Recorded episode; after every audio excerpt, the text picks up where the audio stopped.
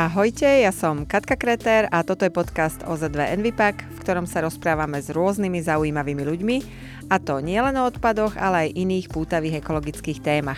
Tak ak ste ekonačencami alebo vám jednoducho záleží na našej planéte, neváhajte si nás vypočuť a začať odoberať vo vašej obľúbenej podcastovej aplikácii. Dnes sa budeme rozprávať o skle. S tým sa v našich domácnostiach stretávame bežne. Svoje uplatnenie však má aj v priemysle či medicíne. Výskum v tejto oblasti stále napreduje. No a jedným z lídrom je Centrum pre funkčné a povrchovo funkcionalizované sklá, Fanglas, na Trečianskej univerzite Alexandra Dubčeka v Trenčíne, ktoré vedie materiálový vedec Dušan Galusek. Spoločne sa porozprávame o využití keramických materiálov, aj bioskiel a tiež o tom, ktoré sklo nedokážeme zrecyklovať a či sa dá keramický odpad ďalej spracovať. Dobrý deň, Prajem. Dobrý deň. Tak začneme úplne odpiky od začiatku, ako ste sa dostali ku práci so sklom? Kedy ste si vlastne uvedomili, že toto je oblasť, ktorej sa chcete venovať? Tak to nebolo nejaké náhle uvedomenie. E, ja som vyštudoval Fakultu chemickej potravinárskej technológie Slovenskej technickej univerzity v Bratislave so zameraním na keramiku. A pôvodne som vlastne s keramikou aj začal pracovať.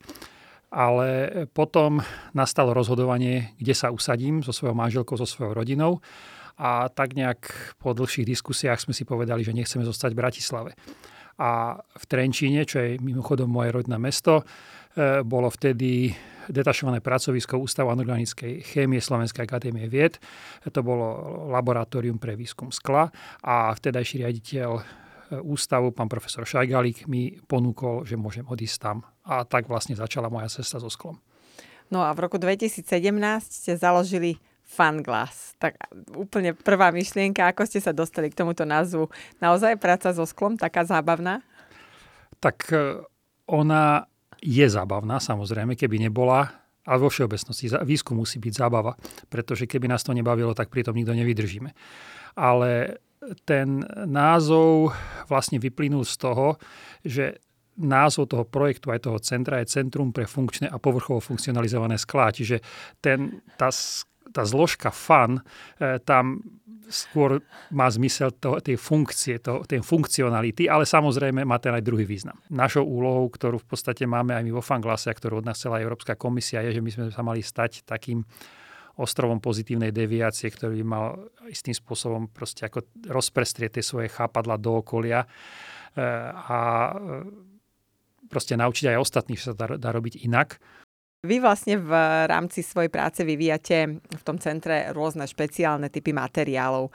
Môžete našim poslucháčom nejako jednoducho vysvetliť, čomu sa vo Fanglass alebo Fanglase venujete? Tak my tých e, tém máme e, celý rad. E, možno pre e, poslucháčov taká najzaujímavejšia téma, aspoň z mojich skúseností, keď niekomu o tom rozprávam, e, sú tie tzv. biomateriály alebo bioskla. To si málo kedy ľudia spájajú, že sklo sa dá použiť ako biomateriál, dá sa dať do ľudského tela. Ale to je pomerne stará záležitosť, to už niekedy v 70. rokoch minulého storočia. Pán profesor Larry Hench v Británii vymyslel sklo, u ktorého zistil, že keď ho vložím do ľudského tela, tak ono zrastie s kosťou, takže sa vlastne nedá od nej odtrhnúť. A to bol začiatok takého veľkého nového výskumného smeru po celom svete, pretože to sa ako veľmi e, rozbehlo. No a ten dôvod je, je ten, že veľmi často sa nám stáva, že máme nejaký kostný defekt. Hej, že či už to je to po úraze alebo po odstránení kostného nádoru. A tá kosť má samozrejme nejaké samoopravné mechanizmy a samoopravnú schopnosť, e, ale iba do určitej veľkosti toho defektu. Ako náhle ten defekt je veľmi veľký, tá kosť už sa spontánne nedokáže zahojiť a vtedy pomôže, že my tam vložíme nejakú štruktúru, my to voláme po anglicky scaffold, ktorá je porovitá, ktorú do, do tej kosti vložíme a ona ako keby tam prirastla. Uh-huh. Hej, a ona vlastne ten defekt vyplní. Teraz tie najmodernejšie materiály tie už e, fungujú tak, alebo sa ten výskum smeruje takým, takým smerom, že to sklo, ktoré do toho defektu vložíme, tak sa pomaly rozpúšťa e, a zároveň pri tom rozpúšťaní uvoľňuje do ľudského tela zložky, nejaké jóny, ktoré naštartujú samoupravné mechanizmy. Napríklad podporujú rast ciev, podporujú rast vlastného z kostného tkaniva. Takže ako výsledok e, dojdeme k tomu, že to sklo sa nám rozpustí práve vtedy, keď ho nahradí vlastná kosť. To znamená, že po čase, keď sa to obnoví, tak to, to sklo sa absolútne v tele ano, to sklo už tam nie je.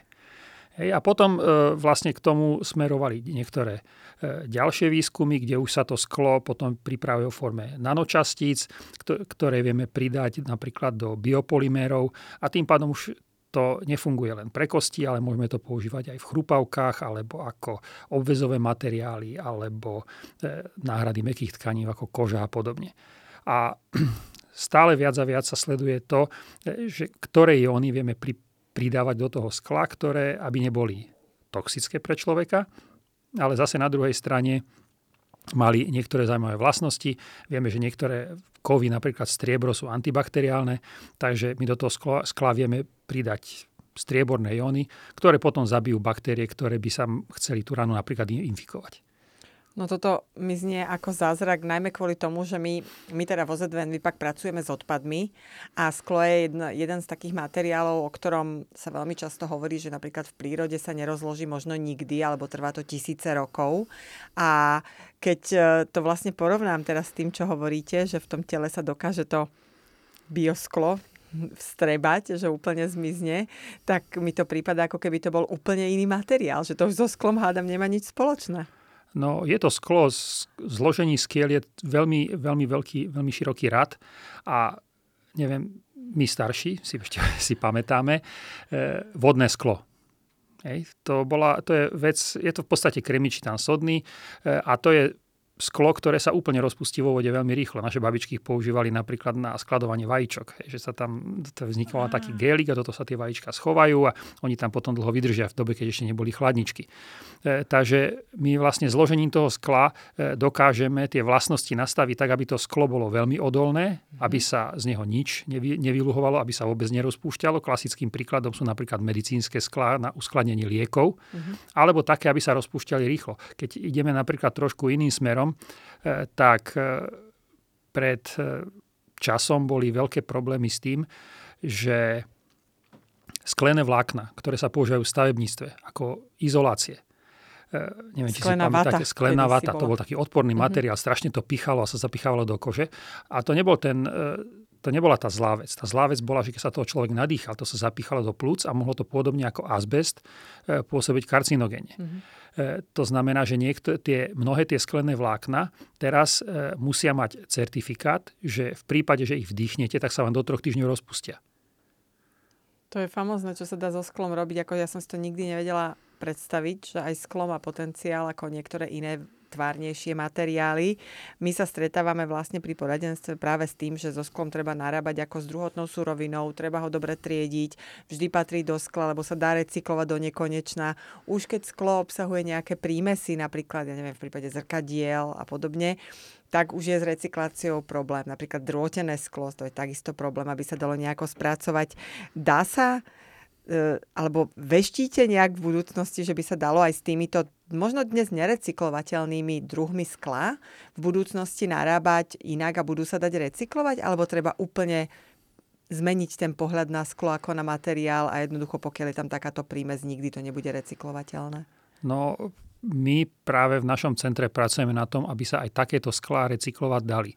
Lebo teraz ma moji priatelia zo sklárskeho priemyslu, hlavne z obalového, zo sektoru obalového skla nebudú počuť veľmi radi, ale e, my stále robíme takú akože osvetu a reklamu, že sklo je 100% a nekonečne krát recyklovateľné, e, čo samozrejme nie je pravda. Hej, už aj také veci, ako je obalové sklo, čo je bežné sodnokremičitanové vapenaté sklo, sa dá recyklovať len do istej miery, e, pretože aj pri tej recyklácii, keď sa e, vlastne melie a triedi, tak je tam pomerne veľký, veľký odpad. Máte tu veľmi jemnú frakciu, ktorá sa vyhadzuje. Mm-hmm. Sú tam rôzne, rôzne prímesy z rôzne nečistoty, s ktorými si ten výrobca neporadí. Takže nejak, nejaký výmet tam je. A to sa bavíme len o týchto základných sklách. Ale máme obrovské množstvo skiel, ktorých recyklácia je problematická. Klasický prípad sú automobilové sklá, ktoré sú lepené, obsahujú polymery, mm-hmm. je ten polymer treba z toho odstrániť. Hej. Ďalším príkladom sú sklák z, povedzme, z monitorov alebo z televíznych obrazoviek, teraz už to nie je až taký problém, v minulosti to, to sú milióny tón pravdepodobne týchto skiel, ktoré sú na skladkách, ktoré sa nerecyklujú, lebo obsahujú ťažké kovy. Ďalším takým príkladom sú sklá, ktoré už som spomínal. Pritom sú to veľmi kvalitné sklá, veľmi vysoko odolné. To sú sklá pre farmaceutický priemysel. Striekačky, výjalky, liekovky a podobne. Hlavne teraz v súvislosti s covidom. Obrovské množstvo sa toho vyprodukovalo a všetko ide na skladky. Takže my máme niektoré výskumné aktivity, ktoré sú zamerané na to, že aj takéto sklá sa dajú využiť ako súroviny. Len každá takáto recyklácia, alebo v angličtine sa to používa aj výraz, že upcyklácia, aby som to možno nazval, že zhodnotenie, e, musí mať ekonomický zmysel. Čiže vy z toho musíte vyrobiť produkt, e, ktorý má nejakú pridanú hodnotu a dá sa rozumne použiť. No a Napríklad u tých medicínskych skiel e, máme niektoré aktivity, ktoré sú zamerané na to, e, že my ich vieme e, transformovať zatiaľ v laboratórnom meradle na štruktúry, ktoré sa napríklad dajú použiť ako filtre na filtrovanie vody, respektíve na odstraňovanie organických nečistôt z odpadných vod. Hej, toto je obrovský problém v textilnom priemysle. Niektoré tie farbiva, ktoré sa používajú ako metylenová modrá, ktorá ide povedzme na rifle a podobne, tak to je pre vodné živočichy veľmi toxická e, záležitosť a, my z tej, a z tej vody sa veľmi ťažko odstraňuje. A my teraz e, vlastne už máme aj publikované niektoré výsledky, e, kde my to medicínske sklo nameleme mhm. pri laboratórnej teplote alebo pri te, mierne zvyšenej teplote okolo 60-70 stupňov ho alkalicky aktivujeme a v podstate potom sa z neho pripravia štruktúry, napríklad 3D tlačov vo forme filtra oni potom chemicky prereagujú podobne ako cement, čiže to netreba nejako vypalovať alebo niečo. A na, na, na povrchu sa vám vytvoria také štruktúry, my to máme, že zeolitické štruktúry, čiže to sú také akoby klietky, ktoré sú schopné to farbivo do seba nasorbovať. A keď toto ešte pridáme nejakú ďalšiu prímes, e, tak vlastne oni majú aj fotokatalytický účinok, čiže keď to osvietite ultrafilovým žiarením alebo viditeľným svetlom, tak to farbivo sa vám aj degraduje. Mm-hmm. E, takže to je, to je jedna taká celkom zaujímavá vec. E, mnohé tie e, sklá sa možno takýmto spôsobom až použiť nedajú, ale e, je možné ich zase pomocou alkalickej aktivácie pretransformovať napríklad na rôzne sklenné peny, ktoré je možné použiť ako tepelná zvuková izolácie v stavebnom priemysle. Mm-hmm. Myslíte si, že niekedy sa klasické, možno to obalové sklo úplne nahradí nejakým takýmto iným pokročilým materiálom, alebo má zmysel aj kvôli cene, pretože jasné, že ak ten obal bude stať nerozumné peniaze, tak ne, nebude rozšírený. Že je, je tam nejaká cesta do budúcnosti, ako sa teraz hovorí napríklad o bioplastoch, ktoré z časti úplne nahradzajú bežné konvenčné plasty, tak e, je takáto šanca aj pri skle? Ťažko, e, ťažko povedať. Všetko je to záležitosť ekonomiky. My napríklad e, teraz sme získali nový projekt v rámci programu Horizon. E, nie sme tam koordinátor, sme iba partnerom jednej španielskej univerzity. A tento projekt je špecificky zameraný na nový prístup recyklácie, recyklácie odpadových skiel rôznych zložení. Uh-huh. A v princípe by to malo byť riešené tak, že sklo, ktoré už nepotrebujeme, sa na jednom konci hodí do nejakého stroja hej, a na druhom konci z toho vypadne iný výrobok, ktorý si vy, urobíte na mieru. E, dózu, flašku, ťažitko, pohár, hocičo. Hej, je to v podstate tiež na princípe takej jednej metódy 3D tlače. E, a no, uvidíme, čo z, toho, čo z toho vypadne, ale je to trojročný projekt, ktorý začína budúci rok v januári, takže e, uvidíme, že ako sa nám to, toto podarí. Takže to je taká, taká úplne zmena v spôsobe nazerania na to, ako sa to sklo e, dá znova zhodnotiť a znova využiť. A hlavným cieľom toho je, že táto technológia mala byť schopná na jednej strane vyvíjať, teda vyrábať veľké série, vlastne identických výrobkov, flašiek alebo čokoľvek, mm-hmm. alebo aj personalizované produkty na požiadavku. Takže či, to je možno, že taký, taký jeden posun. A otázka, či sa sklo nahradí alebo nenahradí, alebo nejakým spôsobom sa, sa zmení v tej obalovej technike, no vidíme masívne nahradzovanie plastami. E, kvôli, kvôli ekonomike, e, samozrejme tá recyklácia je veľmi dôležitá, ale bol som na jednej také veľkej konferencii, kde bola sekcia na, práve na recykláciu a tam sa robili aj analýzy, aj finančné, aj ekonomické a podobne. A tam sa jednoznačne povedalo, že sklo v podstate jediný ekonomický a energeticky udržateľný spôsob recyklácie skla je použiť tú flašu znova. Opakované použitie. Opakované použitie. A aj to má zmysel iba vtedy, e, keď e, tá cesta naspäť do výroby je dlhšia ako povedzme nejakých 500 kilometrov. E, čiže toto je, toto je obrovský problém. Ano, a tomu napríklad protirečí ten fakt, že každý výrobca čohokoľvek chce mať svoju vlastnú flašku. Hej. Nemáte jeden typ flašky na minerálku, ale každý, každý výrobca minerálek má svoj vlastný tvar, svoju vlastnú farbu, svoj vlastný dizajn. Čiže tá recyklácia je v podstate v tomto smere veľmi náročná, veľmi ťažká. Plasty veľmi často, ako ste vy sám už povedali, že nahradili, nahradili sklo aj kvôli tomu, že je to možno pohodlnejšie alebo majú nižšiu hmotnosť a takisto nie je plast taký krehký. Vy ste fanúšik ktorého variantu, keď nakupujete?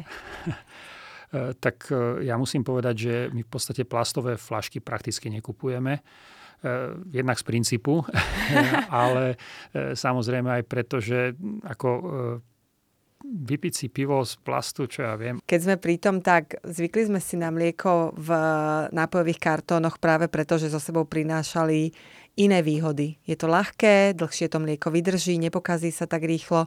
To značí, že aj, aj tá funkcionalita ide ruka v ruke s tým, ako, ako človek vyberá a podľa čoho nakupuje. Ano.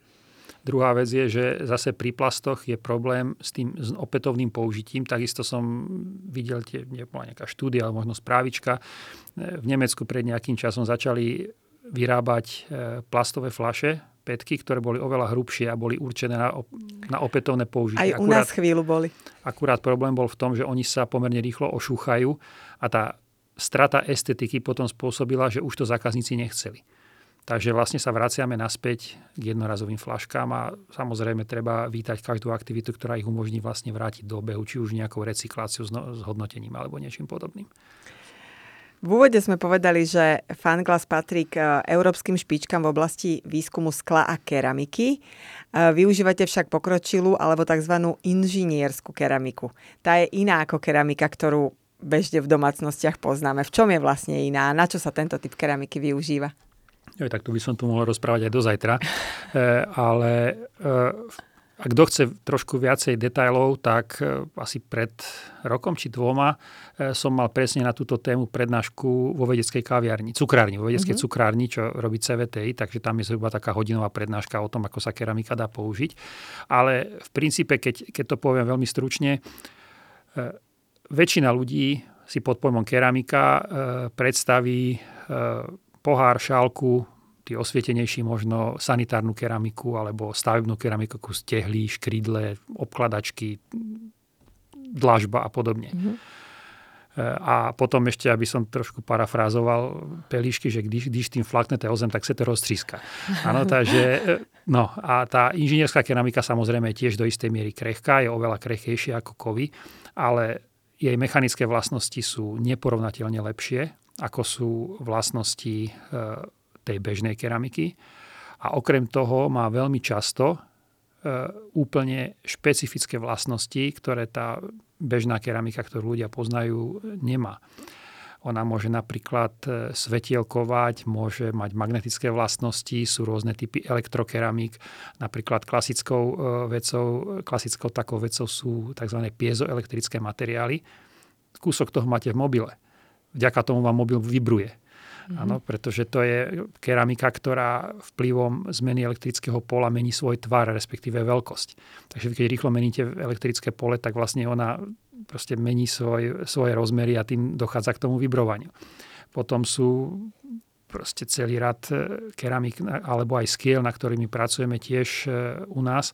To sú tie tzv. svetielkujúce alebo luminiscenčné materiály, ktoré sa používajú pri, pre elekt- energeticky úsporné osvetľovacie zdroje, klasické ledky. Hej. Ledka funguje tak, že mám nejakú LED diódu, najčastejšie UV, a UV žiarenie nevidíme voľným okom, ale to UV žiarenie, keď dopadá na tento tzv. luminofor alebo svetelkujúcu látku, e, tak vyvoláva tam elektronové prechody, vďaka ktorým tá látka svetelkuje vo viditeľnej oblasti spektra. Niektoré červeno, niektoré zeleno, niektoré modro a keď to skonujeme dohromady, tak máme pekné biele viditeľné svetlo. Takže to sú, takýchto, takýchto príkladov je strašne veľa. Mám si to predstaviť úplne inak ako konvenčnú keramiku, to som, to som pochopila. Uh, vy ste krásne parafrazovali tie pelišky. Uh, má dlhšiu životnosť takáto keramika? Tak e, to samozrejme závisí od e, podmienok použitia a vlastne čo od toho očakávate. E, pred nejakým časom sa dostali do obehu a stále sa predávajú keramické nože napríklad. A tie sú akože ostré, v podstate ich netreba brúsiť, ale stále, keď vám padne na zem, tak sa vám môže rozbiť. Ja som mhm. tiež taký kedysi dostal, keď som odchádzal z Nemecka, tak mi kolegovia kúpili darček a to bol pekný keramický nôž, až potom raz moja mama s ním sa pokusila krájať e, zmrznuté meso, ale on ešte vtedy vydržal, len sa tak na jednom mieste vyštrbil a potom po nejakom čase presne na tom zube tam sa zlomil. Mm. Hej, takže e, toto, je, toto je problém keramiky, e, tá krehkosť. E, v technickej hantírke sa krehkosť vyjadruje vlastnosťou, ktorá sa nazýva lomová húževnatosť. Áno, a keď e, ocel má lomohuževnatosť 200, tak najlepšia keramika má 20. Mm. Takže stále je to 10 krát krehkejšie ako ocel. A e, predčasom boli také veľké nádeje, to už je hodne dávno, myslím, že v roku 1976 e, v časopise Nature opublikovala taká skupina z Austrálie článok, ktorý sa volal, že keramická ocel. A to naozaj vyzeralo tak, že vtedy že prekonáme nejakú tú čarovnú bariéru a že tá keramika sa bude dať využívať tak ako, ako e, ocele, ako kovy. E, dokonca na niektorých veľtroch ukazovali keramické kladivo, ktorým ste mohli normálne tlzať, zatlkať klince a ona tá, tá keramika prežila. A to sa stále dá urobiť, e, ale jeden vážny problém, ktorý keramika má, je nie len ten fakt, že je krehká, ale aj to, že jej vlastnosti majú, tomu sa hovorí, že štatistický charakter. Že vlastne tá lomová uževnatosť alebo pevnosť tej keramiky e, nie je definovaná materiálom samotným ako takým, ale mikroštruktúrou tej keramiky a prítomnosťou defektov. Čiže vy mhm. môžete mať super keramický materiál a máte tam jednu jedinú prasklinku alebo jeden jediný por a na tom sa vám to zlomí. E, a toto je napríklad problém pre použitie aj v proste v automobilom alebo leteckom priemysle, kde sa vyžaduje veľmi vysoká spolahlivosť a dlhá mm. životnosť tých, e, tých výrobkov. Takže momentálne sme v situácii, keď sa najmä tá inžinierská keramika, ktorá sa používa pre konštrukčné účely, e, môže používať e, ako náhrada kovov len v takých aplikáciách, kde sa už kovy použiť nedajú. Mm-hmm. Hej, že napríklad pri príliš vysokých teplotách alebo pri príliš, v príliš agresívnom prostredí. E, lebo kovy veľmi rýchlo strácajú vlastnosti s teplotou. Mm-hmm. E, toto u keramiky e, sa až tak nedeje. Kde v bežnom živote, a už ste mi to naznačili pred predošlej odpovedi, sa môžeme my bežní smrteľníci stretnúť teda s, takými, s takouto keramikou, okrem keramických nožov? V kúpeľni. E, nemyslím teraz teda e, vecko alebo umývadlo, ale vo svojej jednopakovej batérii e, máte vlastne tie keramické tesniace sedla, ktoré tam vlastne zabezpečujú zmiešavanie studenej a horúcej vody a vlastne nastavovanie teploty vody. Tam, je, tam sú keramické tie komponenty. Čiže to je taká bežná vec. Normálne to nevidíte, ale je tam taký ten kartrič s tými keramickými vecami. Schovaný táto keramika, my si predstavujeme úplne laici keramiku, že je to tá hlina, je to vypálené, máme tie hrnčeky, vieme si predstaviť, ako to vzniká. Už sme viacerí videli hrnčiarský kruh. E, táto inžinierská keramika vzniká čím? Prímesami alebo nejakým špeciálnym spracovaním? E, v prvom rade tá bežná keramika sa najčastejšie robí z prírodných súrovín. Uh-huh. Táto inžinierská keramika sa robí zo súrovín, ktoré sú v drvej väčšine syntetické a veľmi čisté a takisto tá surovina je prášok. Ten prášok musí mať veľmi dobre definovanú granulometriu, to znamená veľkosť častíc a tvar častíc a podobne. Čiže toto je základný predpoklad. Potom samozrejme je veľmi dôležitý proces.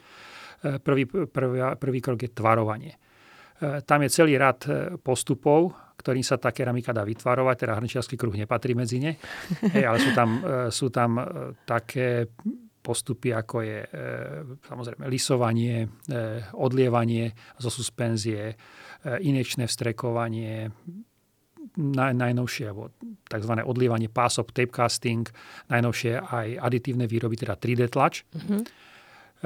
A jeho cieľom toho je dosiahnuť ten súrový kompakt, ten takýto anglický green body, ktoré má čo najvyššiu hustotu a neobsahuje defekty. Mm-hmm. A tento materiál potom vy potrebujete spiecť. To znamená, zahrajete to na vysokú teplotu, ktorá je ale nižšia ako je teplota topenia toho e, keramického materiálu a tam difúznymi procesmi dojde k tomu, že ten materiál sa zhutní a vytvorí teda e, ten výsledný výrobok s požadovaným tvarom a vlastnosťami.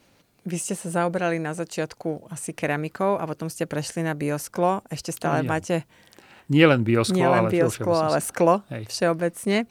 E, k srdcu máte viac prirastené čo, keramiku alebo, alebo sklo? Tak e, stále by som povedal, že tá keramika je taká moja srdcovka a vo Fanglase stále pracujeme na niektorých keramických mm. témach. E, ale tak to sklo je taký, by som povedal, že náš core business, hlavne aj preto, lebo na Slovensku toho keramického priemyslu veľa nemáme a ten sklársky priemysel je stále celkom slušný. A vlastne to je taký tiež môj názor, že e, tá e, veda e, by mala slúžiť teda ľuďom a priemyslu na to, pretože tie vedecké, vedecké poznatky by mali generovať prosperitu v konečnom dôsledku, nie len publikácie. Keď využívame, teda najmä v tom zdravotníctve, tie biosklá alebo teda tieto rôzne nové materiály, tak je zatiaľ bariérou cena daného výrobku alebo kapacity na výrobu napríklad. Lebo pri mnohých týchto nových materiáloch by sa aj vyrábalo, aj nahradzali by sa iné materiály, len problémom je buď cena, ktorá je príliš vysoká, alebo kapacity, že jednoducho nemáme priestory, aby sme vyrobili dostatok toho, aký je dopyt. By som povedal, že najväčšou bariérou je proces schvalovania uh-huh. a certifikácie tých nových materiálov. To je, to je obrovský problém. Uh, viete, ono, keď sa jedná o zdravie, tak ľudia sú v podstate podľa mňa schopní a ochotní zaplatiť čokoľvek, keď mm. už ide do tuhého. Takže cena tam rozhodne nie je problém. Uh, a napríklad v dentálnej medicíne sa keramické implantáty používajú úplne bežne. Mm. Áno, čiže, a nie sú lacné, to vieme všetci, ale napriek tomu ľudia sú ochotní za to zaplatiť. Ale naozaj, čo sa týka, čo sa týka použitia, certifikácia tých materiálov, aj ten schvalovací proces je nekonečne dlhý, nekonečne náročný a extrémne drahý. Takže e, v podstate, a viete to, keď vy máte, napríklad sú biosklá, ktoré sú schválené a certifikované. Úplne klasické sa volá, to je práve to, čo vymyslel ten pán profesor Henč. On má skratku 45S5 a pre, predáva sa pod rôznymi aj komerčnými názvami, akože Bioglass, aj nejaké iné. E, napríklad e, toto biosklo jedno sa pridáva do zubných pást, myslím, že do senzodinu, kde vlastne sú časti z toho bioskla, kde sa tvrdí, že ono pomáha teda prevencii zubného kazu. A, ale ako náhle vy do toho bioaktívneho skla pridáte čokoľvek iné, tak v podstate máte akoby z pohľadu certifikácie nový materiál. A musíte začať certifikáciu od začiatku. Určite je to iné s používaním týchto materiálov mm, ako obaly potravín alebo v súvislosti s potravinami. Je tam tá cesta jednoduchšia? E, určite. E, sú tam samozrejme nejaké testy, ktoré sú takisto predpísané. Jeden z nich je taká hydrolytická odolnosť, kde sa vlastne požaduje, aby sa e, zistilo, že či sa z toho skla niečo nevylhováva, mm-hmm. najmä teda nejaké viem, ťažké kovy alebo podobne, ale väčšina tých skiel, ktoré sa používajú ako obalové materiály, E, tak e, tie vlastne e, žiadne ťažké kovy neobsahujú, alebo keď tak len, len stopy, takže to nie je principiálny problém. Dosť vážny problém sú sklá, ktoré sa používajú vo farmaceutickom priemysle, kde takisto ten schvalovací proces je pomerne, pomerne prísny. A dokonca už aj z takého pohľadu, lebo mnohé tie liečiva, ktoré dneska máme, sú na bielkovinovej báze že to sú veľmi komplexné organické molekuly, veľmi komplexné organické systémy, čiže nielen molekuly, ale tam je proste aj viacej komponentov spolu, to sú proste klastre nejaké a vlastne tam ako, ako náhle ten klaster by začal nejakým spôsobom e, interagovať s tým sklom, s povrchom tej, tej dózy, v ktorej je uložený, tak často sú to samozrejme kvapalné médiá, tak ten liek by mohol strácať účinnosť. V prípade skla, tohto bioskla, čo, ak sa stane raz odpadom, lebo veľa vecí sa raz stane odpadom a keď nerátam ten variant, že nahradí tú kosť a vstrebe sa, tak e, vzniká z, z takéhoto skla vlastne odpad. Čo s tým odpadom sa dá robiť? Myslím, že tam nejaký, nejaký zásadný odpad, odpad nevzniká a keď, tak to sú v podstate neškodné veci, ktoré sa rozpustia v prírode. Je to obsahuje e, nejaký krémik, fosfor, e, myslím, že draslík je tam vápnik. Čiže to sú, to sú veci, ktoré sú neškodné, takže to keby ste vysypali na pláž, tak sa vám to za nejaký čas rozpustí ani, alebo ani nezistíte, že sa vlastne niečo stalo. Takže Väčší vlastne... problém možno sú, e, keď sa vrátime k tým biomateriálom, e, tak pomerne veľký odpad je e, práve pri opracovaní zubných náhrad. Pretože tá, vy nedostanete normálne od výrobcu vy dostanete taký blok tej keramiky alebo sklokeramiky, ktorý sa potom musí nejakým spôsobom opracovať a z toho jedného bloku vy, vy zahodíte možno 90 Hej, a z toho vzniká tak proste nejaká kašička pri tom opracovaní alebo nejaký práš, odprach, prášok, e, ktorý sa predpokladám skládkuje, ale zase to nie sú e, nejaké že obrovské množstva a nie sú to veci, ktoré by boli zdravotne závadné. Samozrejme teraz sa snažíme aj kvôli cene zredukovať to množstvo odpadu, ktorý vzniká, takže stále viacej a viacej vstupujú do, výro- do hry vlastne CAD-CAM technológie, kde vlastne te, tú korunku vám vytlačia na mieru pomocou 3D tlače. A, a to je, je najúspornejší áno. Variant. Mhm.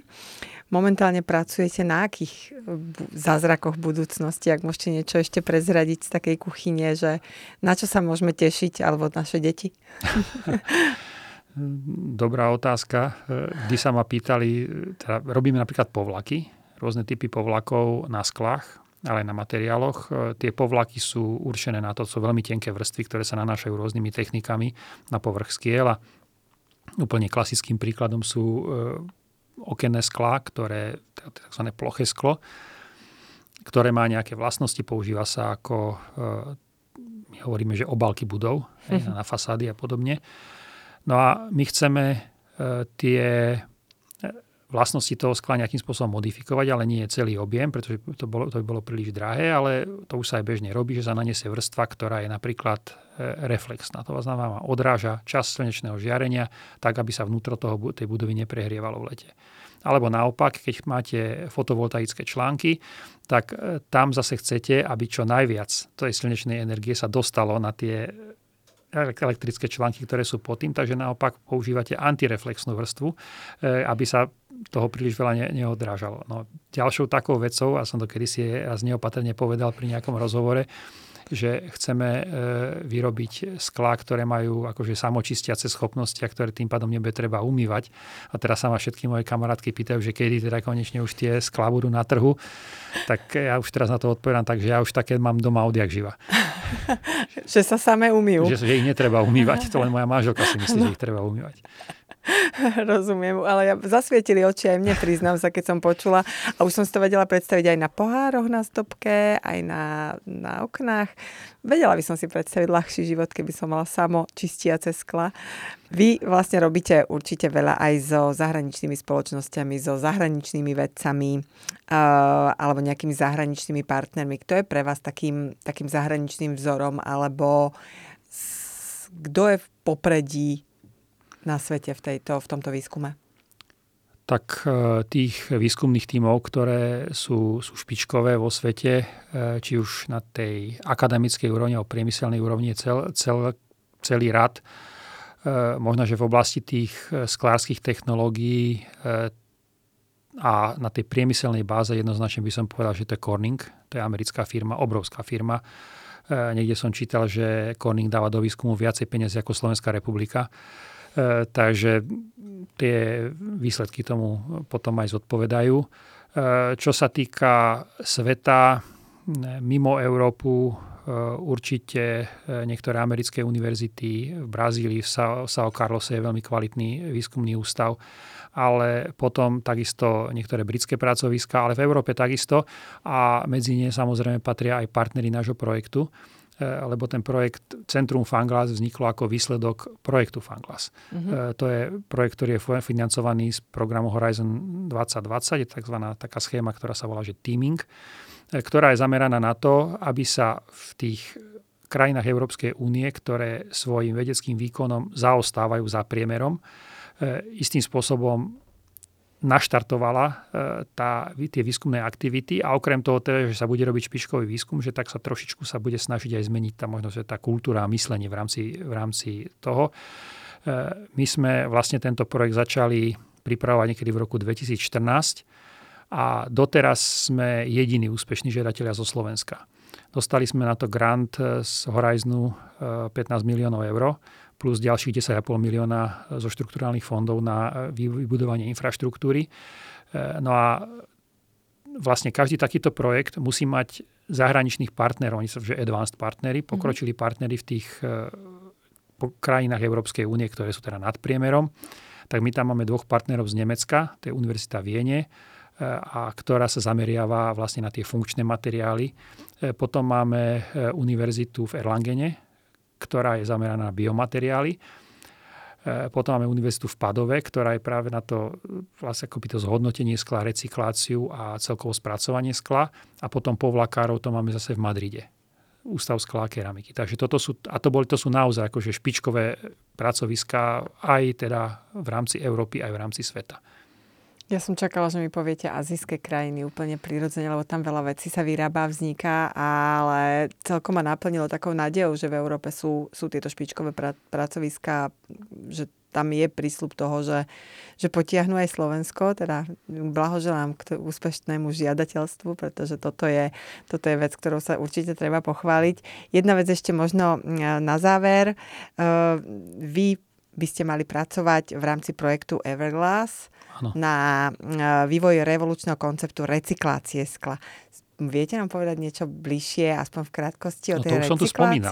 Je to akoby vývoj novej technológie, ktorá by mala e, úplne zmeniť také nastavenie a vnímanie toho, ako je možné sklo recyklovať, lebo dneska to sklo nejakým spôsobom pozbierame, zhromaždíme vo veľkom, mm-hmm. ho odvezeme niekam do nejakej, nejakomu veľkému spracovateľovi, e, ktorý ho tam namele, roztriedí, napríklad v Nemšovej máme takú triediacu linku optickú a potom tú frakciu skla, ktorá sa mu hodí, vráti do výroby. Oni sú z toho celkom šťastní, pretože im to znižuje energetické nároky, znižuje im to náklady na suroviny, e, takže oni sú s tým akože spokojní. Ale je tam zase dosť veľký e, výmet, odpad z toho mm. a nevieme každé sklo spracovať. Čiže tento projekt by mal byť zameraný na vývoj takej technológie, že budeme to vedieť spracovať buď vo veľkom, alebo v malom, podľa toho, ako potrebujeme. E, ten nepotrebný sklený výrobok sa laicky povedané na jednej strane strčí do nejakého stroja a na druhej strane vám vypadne úplne iný výrobok, ktorý je vyrobený vlastne pomocou jednej metódy 3D tlače. To znamená, že tam bude nulový odpad. Áno, mal by byť nulový odpad. Pretože momentálne veľkou, pro, veľkým problémom pri recyklácii skla, najmä v použití v potravinárstve, je to, že tým, že si je tam vždycky nejaký odpad, tak môže stúpať množstvo ťažkých kovov v tom skle a tým pádom už by sa nemalo to sklo použiť na napríklad ako obal potravín a podobne, že vždy je tam isté percento primárnej suroviny jednoducho doplňané. Áno. Tento projekt by mal zabezpečiť, že, že k tomuto vlastne nepríde. Áno, vy v princípe z jednej flašky urobíte, ja neviem, dve malé. Hej. Aha, rozumiem. Tak toto vyzerá ako veľký prísľub recyklácie, pretože nemať odpad pri recyklácii akýchkoľvek obalov je určite snom všetkých, všetkých recyklátorov aj výrobcov. Ja vám veľmi pekne ďakujem za rozhovor. A ja ďakujem za možnosť. Ďakujem aj vám, že ste nás počúvali a ak sa vám náš podcast páči, budeme radi, keď si nás vypočujete aj na budúce. Prípadne nás začnete odoberať na Spotify či inej podcastovej platforme, aby vám neunikli žiadne nové epizódy.